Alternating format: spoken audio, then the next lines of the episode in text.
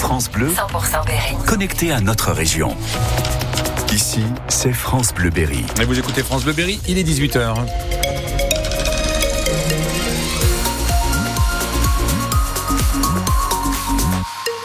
« 18h, le journal est présenté par Gaël Fontenay. Bonsoir Gaël. Bonsoir Luc, bonsoir à tous. Une météo mitigée, il fait froid. Mitigé, il fait froid, avec un, avec un temps qui risque de se dégrader pour euh, demain encore. Des températures pour ce soir entre moins 6 et moins 4 degrés.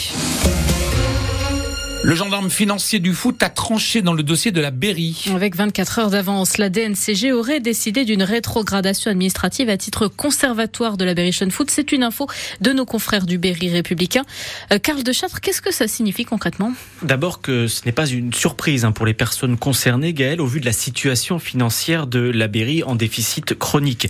Et surtout, il ne s'agit pas d'une sanction définitive, vous l'avez dit, à titre conservatoire. En gros, la DNCG dit tout simplement à la Berrichonne, si les comptes restent en l'état à la fin de la saison, il y aura une rétrogradation administrative, mais dans le même temps, la DNCG laisse à la Berry le temps de remettre ses affaires en ordre. Et justement, dans le même temps, le dossier de reprise du club se poursuit. Il pourrait d'ailleurs être finalisé dans les prochaines heures, et ce serait aux futurs actionnaires, menés par Benjamin Gufflet, de monter le nouveau budget. Pour l'heure, la Berry souffrirait d'un déficit structurel de 2 à 2 millions et demi d'euros par an.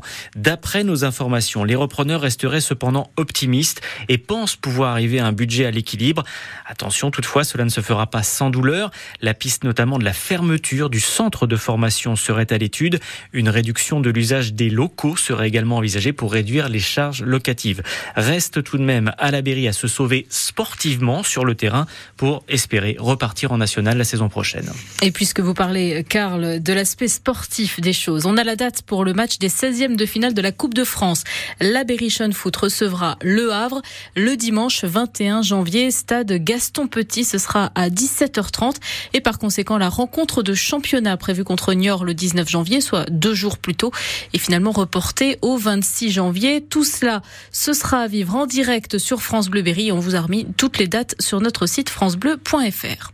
Julien Alaphilippe sera-t-il absent du Tour de France 2024, celui-là même qui passe par Saint-Amand C'est en tout cas ce que laisse entendre le patron de son équipe Soudal Quickstep. Le Saint-Amandois chouchou du public français, vainqueur de six étapes du Tour, reste sur deux saisons très mitigées. Gabriel Attal amorce déjà sa première visite officielle. Le nouveau Premier ministre a été nommé en fin de matinée. Il a immédiatement pris la route du Pas-de-Calais à la rencontre des sinistrés des inondations de ces dernières semaines. Mais avant ce déplacement avait eu lieu en début d'après-midi la cérémonie de passation de pouvoir à Matignon, Emmanuel Collardet. Sur les mêmes marches, lors de sa prise de fonction, Elisabeth Borne, deuxième femme à Matignon, avait invité toutes les petites filles à aller au bout de leurs rêves. Tout est possible, dit-elle aujourd'hui, 20 mois plus tard, en ajoutant quand même J'ai aussi pu mesurer qu'il reste du chemin pour l'égalité entre les femmes et les hommes. Alors, je le dis à toutes les femmes, tenez bon, l'avenir vous appartient. Avertissement suivi d'un message de soutien au successeur. Tu peux compter sur moi, lance-t-elle à Gabriel Attal qui prend la parole dans la foulée. L'ex-ministre de l'Éducation promet d'abord que la jeunesse et l'école resteront l'une de ses priorités absolues avant d'annoncer la couleur sur sa méthode. Poser des diagnostics clairs, sans jamais mentir aux Français, et mettre en place des actions fortes, concrètes, sans tabou. Dire la vérité, agir sans attendre, voilà ce que sera mon action à la tête du gouvernement de la France. Et pour lancer son action, Gabriel Attal conclut en annonçant qu'il compte réunir les forces vives du pays dès cette semaine. Nomination du Premier ministre saluée en Berry par les élus Macron compatibles alors que Gabriel Attal doit constituer prochainement son gouvernement. Le député En Marche François Cormier-Bouligeon promet tout son soutien à Gabriel Attal, assurant que ses qualités politiques seront précieuses. Le député LR Nicolas Forissier salue le talent et l'esprit d'ouverture, espérant un pacte de stabilité avec LR dans l'intérêt du pays. Et le maire de Châteaurouge, Gilles Averrousse, par ailleurs président des intercommunalités de France, admire son talent reconnu de tous dorénavant au service de la France, impatient de travailler avec lui, écrit-il sur les réseaux sociaux. On demandera demain à François Bonneau ce qu'il en pense. Le président socialiste de la région Centre-Val de Loire sera notre invité à 7h45 en direct sur France Bleu Berry. François Bonneau qui fait en ce moment sa tournée des lycées en cette semaine de rentrée. Il était à Naturapolis ce matin, le lycée agricole de Châteauroux. Et en fin de matinée, il visitait le lycée Vaillant à Vierzon, lycée qui teste depuis quelques jours la tarification sociale à la cantine. L'idée, c'est d'adapter le prix du repas en fonction des revenus de la famille, qui paie entre 3,30 euros et 5 euros, quand le tarif unique était pour tous avant de 4,40 euros. François Bonneau. Elle paie aux alentours de 4,45 euros.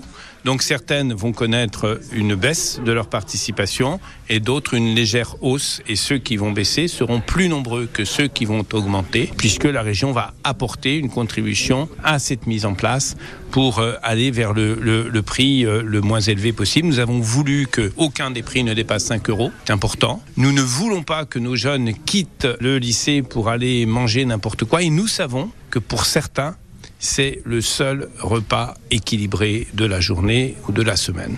Et donc, euh, à un moment où on a tous les problèmes d'obésité chez les jeunes parce que mauvaise alimentation, au moment où on a euh, des écarts de richesse qui se creusent avec une part euh, de, de familles qui sont dans la précarité qui est de plus en plus nombreuse, nous voulons l'égalité des chances, y compris au moment du repas. Par ailleurs, et c'est un service de la région, la circulation des cars scolaires est normale chez nous, pas de perturbation à cause de la météo. En revanche, le service est suspendu pour deux jours en Eure-et-Loire à cause des chutes de neige. Il y a quelques lignes modifiées dans les autres départements du centre. En tout état de cause, les parents concernés vont recevoir un SMS. La météo hivernale qui a entraîné, on le rappelle, le déclenchement du plan grand froid dans nos deux préfectures avec des lits d'hébergement d'urgence en plus et des maraudes renforcées. Si vous voyez une personne à la rue, n'hésitez pas à appeler le 115. C'est à retrouver sur francebleu.fr et sur l'application ici.